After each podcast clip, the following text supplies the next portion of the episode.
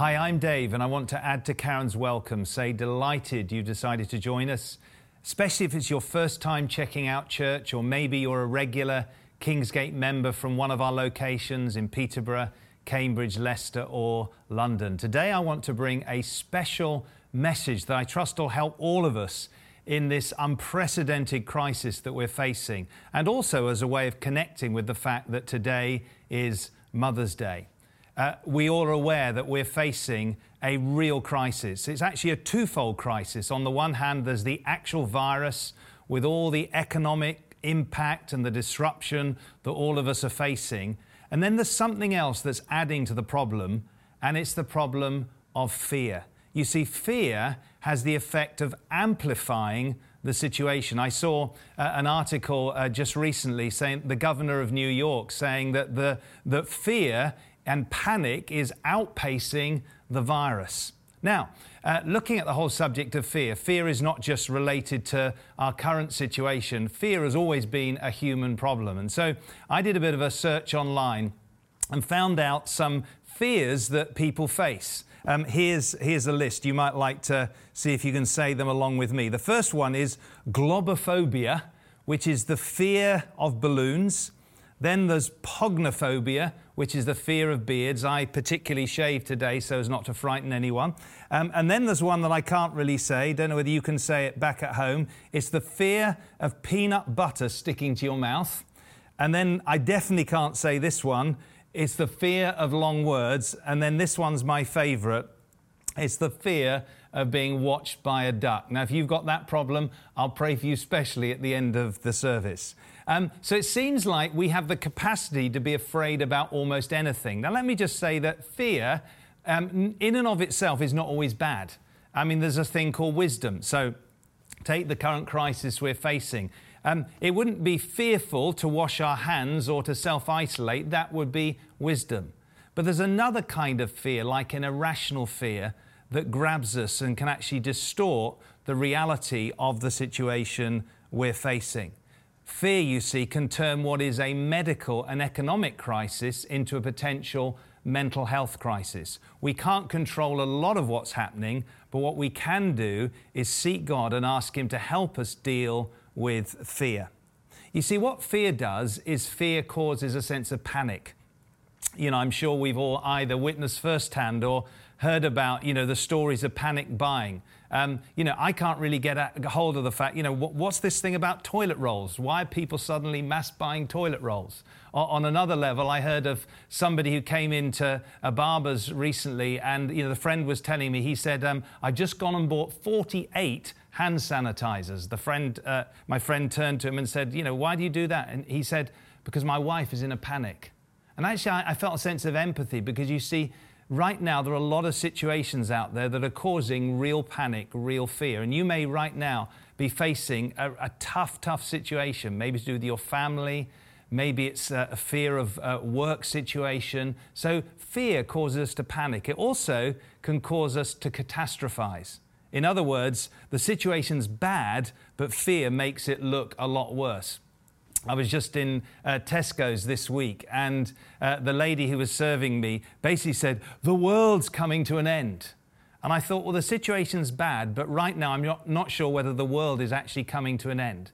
Part of the problem, you see, is that we lose perspective when fear has a grip of our lives. You know, I, am a historian by background, and I know from, uh, if you look back at history, you'll see that m- many generations in the past, they faced wars, plagues, epidemics, and society came through the other side. Can I say that? We will get through this crisis. And so I believe it's important that we don't let fear cause us to completely lose perspective. Now, that's the bad news. Fear has a big impact. But the good news is there is an antidote to fear. And the antidote to fear is perfect love. The Bible has a lot to say about love. One of the most important verses is in 1 John 4, verse 18. It says, Perfect love casts out fear. You know, the love of God, the love of God, knowing God's love for us and receiving His love is the number one, fa- number one way that fear gets driven out of our lives. And so on Mother's Day, I want to talk about the love of God and I want to relate it to uh, the love that a mother has. And, you know, can I say that, you know, wherever you're at with uh, your experience of your mother, whether, um, you know, you, you never knew your mother or you didn't have a great relationship or maybe you've recently lost your mother or, you know, you feel the pain of not being able to be with her this Mother's Day because of the situation. Can I tell you that God is the perfect parent? And He can be the mother or the father that you wish you'd had or you never knew. And so, what I want to do is, I want to give you seven key truths that I trust will help you. It, this is like good news. You see, while on the one hand we need to be informed about what's going on, if all the time we're sort of feeding our minds with, with more and more bad news, it can really increase the fear in our lives. And so I trust, if you like, that these truths about the love of God will be like an antidote to fear in our lives. So here's, here's the first truth that God, in His perfect love, God hears our cry. In His perfect love, God hears our cry. I remember when our girls were, were, were tiny, and um, you know, Karen, my wife, had almost like an internal alarm system. You know, even the slightest little muffle next door, and she'd be awake. Um, I would dutifully sleep through the whole thing, but she would wake. Why? Because she was attentive and alert to the cry of those little ones. Can I say, God's like that, and even more so? Listen to this uh, beautiful uh, psalm. It, psalm 18, verse 6 says, I cried out to you in my distress, the delivering God, and from your temple throne you heard my troubled cry. My sobs came right into your heart, and you turned your face to rescue me. Isn't that beautiful? Uh, you see, when, when we're in distress, when we're in trouble, we can cry to the Lord. We don't have to pray sophisticated prayers. In fact, you may be watching here today and you don't know, really know how to pray to, at all. Can I say simple prayer, four, four letter prayer? Help! You can just ask God, help, and He'll hear your cry. Or you might like to simply pray the Lord's Prayer. Oh, I've got good news for you. God loves you and He wants to hear your cry and come to you. That's the first thing. Secondly, in His perfect love, God comforts us. You see, for those of us who are parents, there's like a, a natural response when our children are suffering or in distress. We want to go to them. We want to talk with them. We want to find out what the problem is. We want to hug them. We want to reassure them. We want to comfort them. Can I say God is like that and even more? Isaiah 66, verse 13, this is God speaking, says, As a mother comforts her child, so I will comfort you. you. Right now, you may need God's comfort like never before. I want to tell you, He's here, He's near, and He wants to comfort you. But even if right now you're not feeling very troubled or even fearful at all, I'm sure you're aware there are people all around you who are facing this sense of fear and panic and distress. Why not just pray and ask God to help you comfort others around you? I believe uh, now is a time like never before for us to show the love of God, maybe lend a listening ear. You know, within the, the, the confines of social distancing and using wisdom, maybe even just through technology, we need to encourage people and comfort them right now. Number three, in His perfect love, God provides for us, both spiritually and materially. In Psalm 81, verse 16, uh, we read, God says, But I would feed you with the finest wheat, I would satisfy you with wild honey from the rock. God wants to feed us first spiritually the Bible talks about how uh, new Christians are like newborn babes desiring or needing the milk of the Word, the milk of God's Word, the Bible, so that they might grow. Um, once you become more mature, it talks about feeding on the meat of the Word. What do I mean by that? It means that we need to read our Bibles. If you, if you don't have a Bible, um, you know, just, just go and get one. Get one online. There's load of free copies. Or, um, you know, why not get a Bible reading plan? There's things like the Bible in one year. And then can I encourage you, don't just read it and let it go in one ear and out the other. There's this whole idea of feeding or feasting on God's Word. I, I like when I'm reading the Bible to sort of uh, allow God to sort of uh, arrest me to a certain verse that may be speaking to me. In fact, you might like to just take these notes after, after this service and just go through them again. And maybe there's a particular thing that I've said has spoken to you, and just pause and ponder and write it down and think about how it applies to you. That's the way we feed on the word. So God wants to provide for us spiritually, but God also wants to provide for you and me in this particular situation materially. You know, there's a simple prayer in the, the, in the Lord's Prayer. There's a line that says this Our Father in heaven, hallowed be your name, your kingdom come, your will be done on earth as it is in heaven. And then it goes like this Give us today our daily bread. I believe, like never before, many of us are going to need to pray that prayer, almost like a, a daily dependence on, Lord, on the Lord. Lord, will you provide for our needs? And then again, let's be open to being channels of meeting other people's needs, maybe helping uh, by distributing food at the, the, your local food bank or being alert to people around you who are in need. And then, number four, in his perfect love, God defends us. God defends us. I remember years ago while Karen and I were in South Africa, we were, on, um, we were out there and we went on safari we got in the Jeep, and the ranger who was taking us out decided he wanted to go and find um, a pride of lions. And so we drove along. We came round the corner and we started hearing uh, this roaring from the pride. It's like they heard we were coming. And then, literally, as soon as we turned the corner and we had our first sight of the lions, this mummy lion came charging at the Jeep. Um, I'll never forget the look in her eyes, one of, you know, just fierce love, saying, in effect, Don't you come near my babies. and literally, she kept running and running. Uh, the guy who was, um, who, who, was the, the, the, ranger literally had to put it in reverse. We had some um, foreign visitors, some Germans and others in the back, and they were, they were sort of panicking and freaking out. I'll never forget the look in that mother lion's eyes. Why? She, she was defending her cubs. Can I say, God is like that and even more?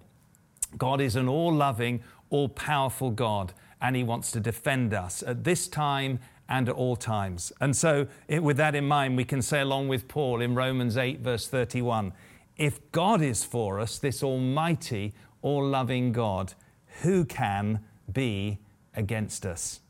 Number five, in His perfect love, God protects us. God protects us.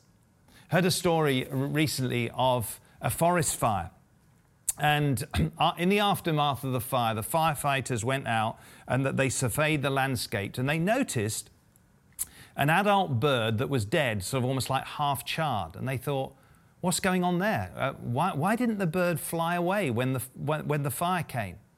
And as they went to inspect, they took this, this dead body, they lifted it up, and out from under, four little chicks popped up, alive and well. What was happening? This mother bird literally laid her life down protecting her chicks. Can I say God is like that, this and even more? He wants to protect you and protect me. One of the, the best declarations to make over our own lives and our families, indeed over others around us at this time, is in Psalm 91. The whole psalm is worth reading and declaring. But I just want to read the first few verses um, from verse 1. Listen to this. It says, Whoever dwells in the shelter of the Most High will rest in the shadow of the Almighty. I will say of the Lord, He is my refuge and my fortress, my God in whom I trust. Surely He will save you from the fowler's snare and from the deadly pestilence. He will cover you with His feathers, and under His wings you will find refuge. Can I encourage you, like never before? Why not turn to God? God is the safe refuge. He wants to protect and cover you in, in and through this crisis in Jesus' name. And then, number six, in His perfect love, God watches over us. Again, another memory from uh, when our girls were younger. We would go down to the south coast, and there was a favorite beach we'd go to, and the girls would have a wonderful time For hours and hours, they would play, frolicking around, making sandcastles, um, diving into the sea. And yet, through the whole time, Karen never ever took her eye off them. Why? She was watching over her girls with almost like a, a protective mother's love. The Bible says this Psalm 121 The Lord will keep you from all harm, He will watch over your life. The Lord will watch over your coming and going, both now and evermore. Can I say right now, whether you're on your own, maybe you're in self isolation, maybe you are with family, but you're still struggling, can I say, God is watching over you? And then finally, in His perfect love, God rescues us. Another family memory. This time, uh, back to when I was 16, we were on a family holiday um, in the Black Forest in Germany. And we were on a campsite, and there was a particular pool come lake. It was like it was open air, and I was out swimming, as were my two younger brothers. Um, what we didn't know was that sort of halfway along, this, this pool had a sudden kind of like sheer drop. And there came a point where I was swimming away, and my two younger brothers suddenly got in trouble. That they went over this ledge, they were getting out of their depth, they weren't strong swimmers, and I didn't even notice but someone noticed my mum. Next thing I knew or I heard was this massive splash as my mum charged into the water, fully clothed, swam out, and literally, I believe, believe saved the lives of my two brothers. God is like that and even more. He is a saving God. He's a God who wants to rescue us when we're in trouble. In fact, the whole of Christianity really is about a rescue mission. It's about a God who's not aloof from our suffering. It's a God who came to this earth in the person of his son, Jesus Christ. Jesus grew up, um, he lived, he set people free, he, through his perfect love, set them free from fear and sickness and even raised people from the dead.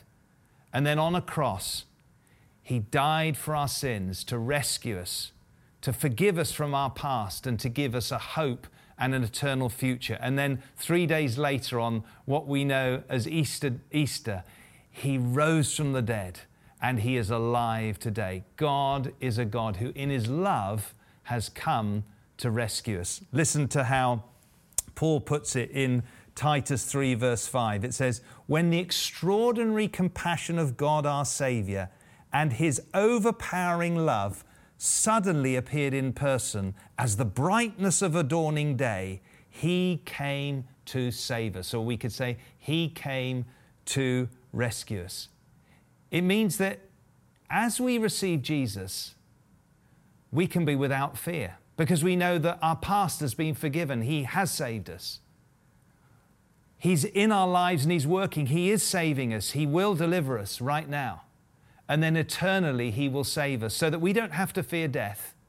In the words of Paul again in uh, Romans 8, verse 39, Paul's been talking about all the kind of stuff that we face in life, trials and, and, and um, all kinds of situations. He says this no matter what happens, nothing will be able to separate us from the love of God that is in Christ Jesus our Lord. This is the cure this is the antidote for all fear.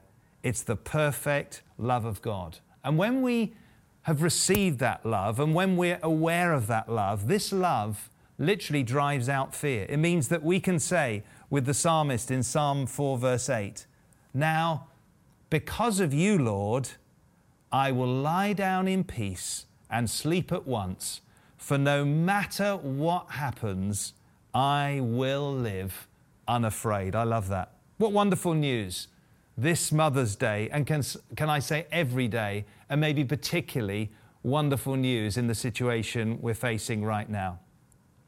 But the reality is, it's one thing to know about this love, sort of intellectually, we, we've heard about it. But just like, say, in the natural, if, if they ever come up, and we trust they will, a vaccine um, for the virus, the only way it's going to benefit you and me is if we actually were to receive it.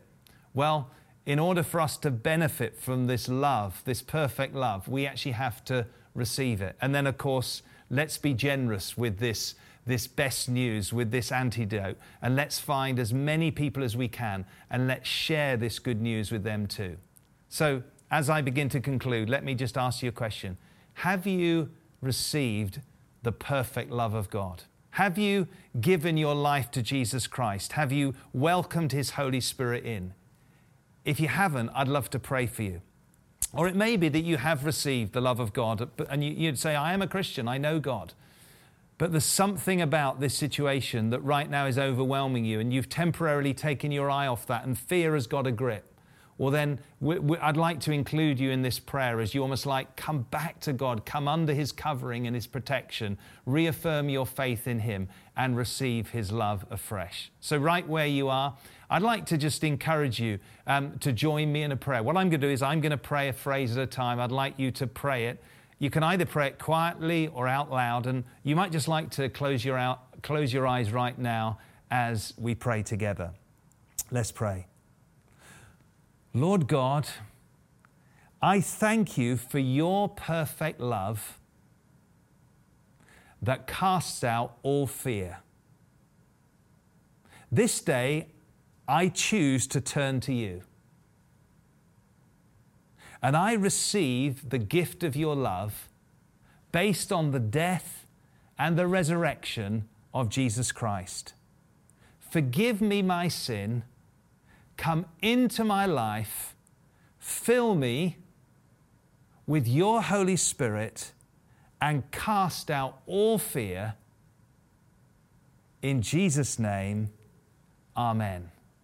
Now, if you prayed that prayer from your heart, you've just taken the most important step of your life because, because God has heard your prayer. And, and, what we'd like to do is help you in any way we can. And so um, you'll, you'll, see a link come up, uh, our Transform Life website, and go to the Knowing God section. You can find out how to take next steps and just let us know the decision uh, you've made. And if, if you've enjoyed this service, you found it helpful, why not share with a friend and you know, invite a whole bunch of people to join the journey too?